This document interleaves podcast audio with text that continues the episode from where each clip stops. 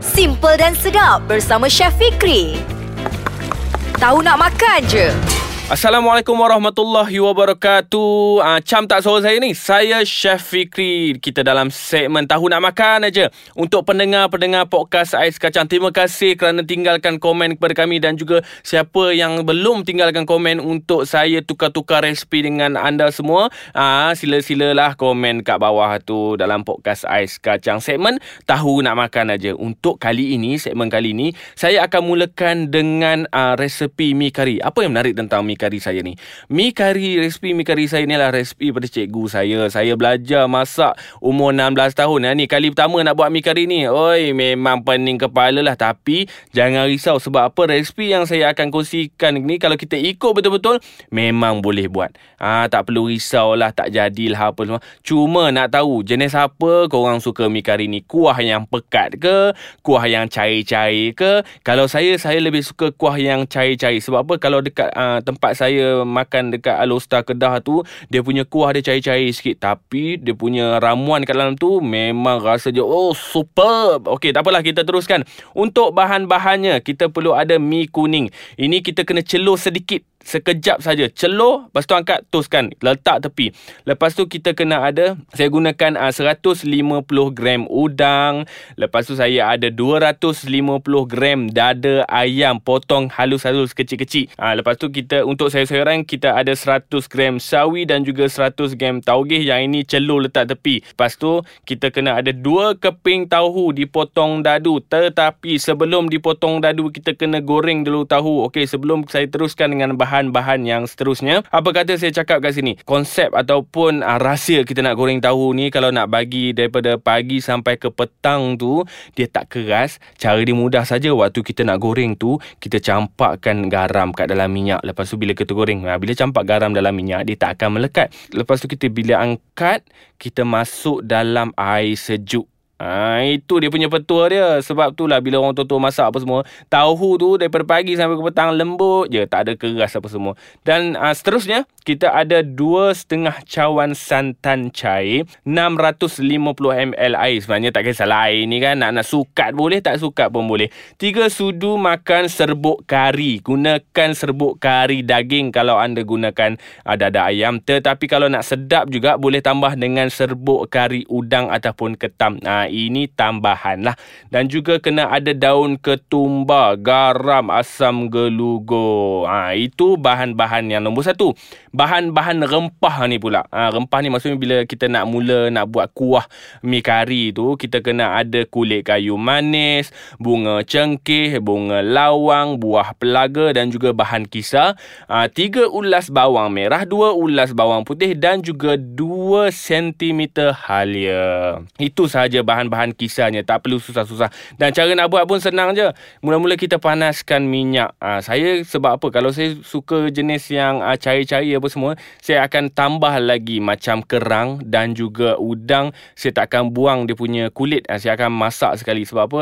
Air daripada udang kulit udang ni akan keluarkan haruman dan juga aroma yang menarik dan rasa. Walaupun kita nampak macam cair rasa dia semua dah ada. Dia, dia dah bersebati dalam kita punya kuah mi kari ni. Dah cara-cara dia senang saja.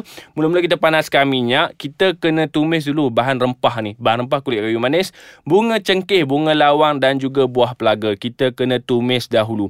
Bila kita tumis ni, gunakan api yang perlahan eh. Bila kita nak tumis bahan rempah sebab apa? Uh, kita khuatir dia akan uh, hangit. Lepas tu dia akan meletup-meletup nanti. So biarkan api perlahan supaya dia perlahan-lahan keluarkan dia punya aroma rempah ke dalam kita punya minyak. Ha, itulah dia punya syarat-syarat je dan juga dia punya petua dia. Dan seterusnya, bahan kisar tadi kita uh, tumis. Kita masukkan sekali bawang merah, bawang putih dan juga halia. Kita kisar, kita masukkan bahan tumis. Kita kacau dan juga kita uh, apa tumis sehingga harum, sehingga naik bau. Dan juga jangan lupa kena ada daun kari. Ha, ini tambahan. Setengah tu dia tak suka guna daun kari sebab apa? Sebut kari tu dah ada bau aroma dia kan. Tapi untuk penambahan nak naikkan aroma, kena ada daun kari. Nah, lepas kita dah tumis bahan kisar apa semua, kita masukkan daun kari. Masukkan daun kari, tumis. Tumis sekali bagi dia keluarkan dia punya aroma tu. Dan seterusnya masukkan bahan-bahan rempah yang saya cakap tadi sebut kari ayam ataupun sebut kari udang. Macam mana nak buat? Ah, kita berehat seketika. Kita akan sambung pula lepas ni. Okey, tadi saya cakap kena masukkan bahan-bahan serbuk kari kari ayam ataupun uh, kari daging ataupun kari ikan ataupun kari udang. Ha, tadi kita dah bagi orang yang baru dengar, bagi pendengar-pendengar semua yang baru dengar celoteh saya ni, kat tadi kita dah uh, uh, tumis bahan rempah, kita dah tumis bahan kisar sehingga naik bau. Lepas tu masukkan daun kari. Bila masukkan daun kari, barulah masukkan paste kari. Se apa segala jenis uh, serbuk kalau kita nak masuk, kalau kita nak tumis Selalunya orang kita Orang Melayu kita ni Dia akan jadikan paste dulu. Dia masukkan sedikit air Dia bagi basahkan Kita punya subuk kari tu.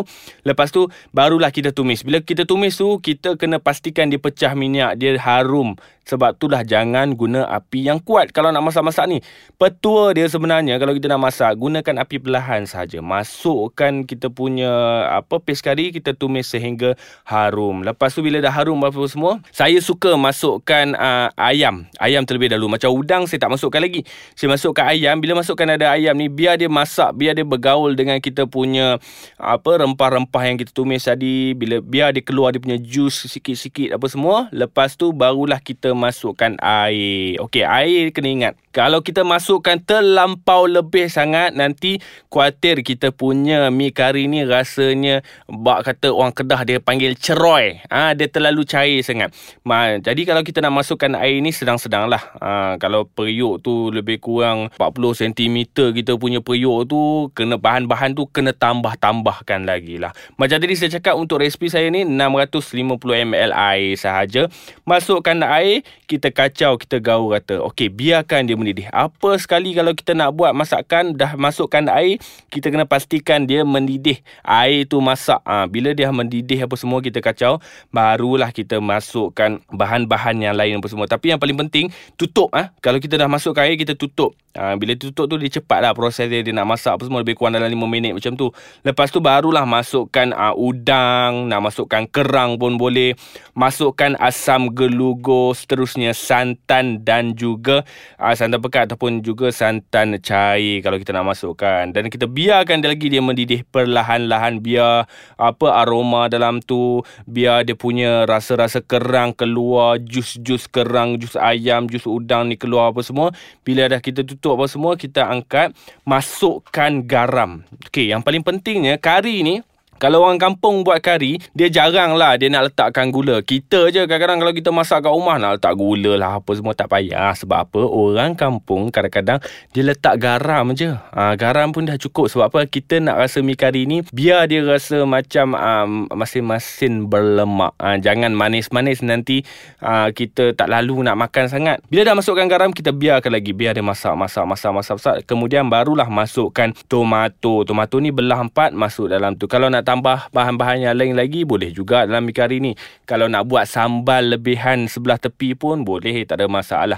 Ikut kita punya cita rasa masing-masing dalam tu. Dan kita akan masak bila dah masuk tomato ni kita biarlah uh, tomato tu uh, merenih dalam kita punya kuah tu lebih kurang dalam uh, 5 minit macam tu pun dah cukup dah sebab tomato ni sekadar hiasan je dan juga uh, kalau kalau kita tak mau guna sebagai hiasan tujuan kita masukkan tomato ni untuk kita keluarkan dia punya jus masam tu. Uh, maksudnya dia masam tu tu natural. Ha, itulah dia punya rasa dia rasa tomato dalam tu. Okey dah masuk garam apa semua.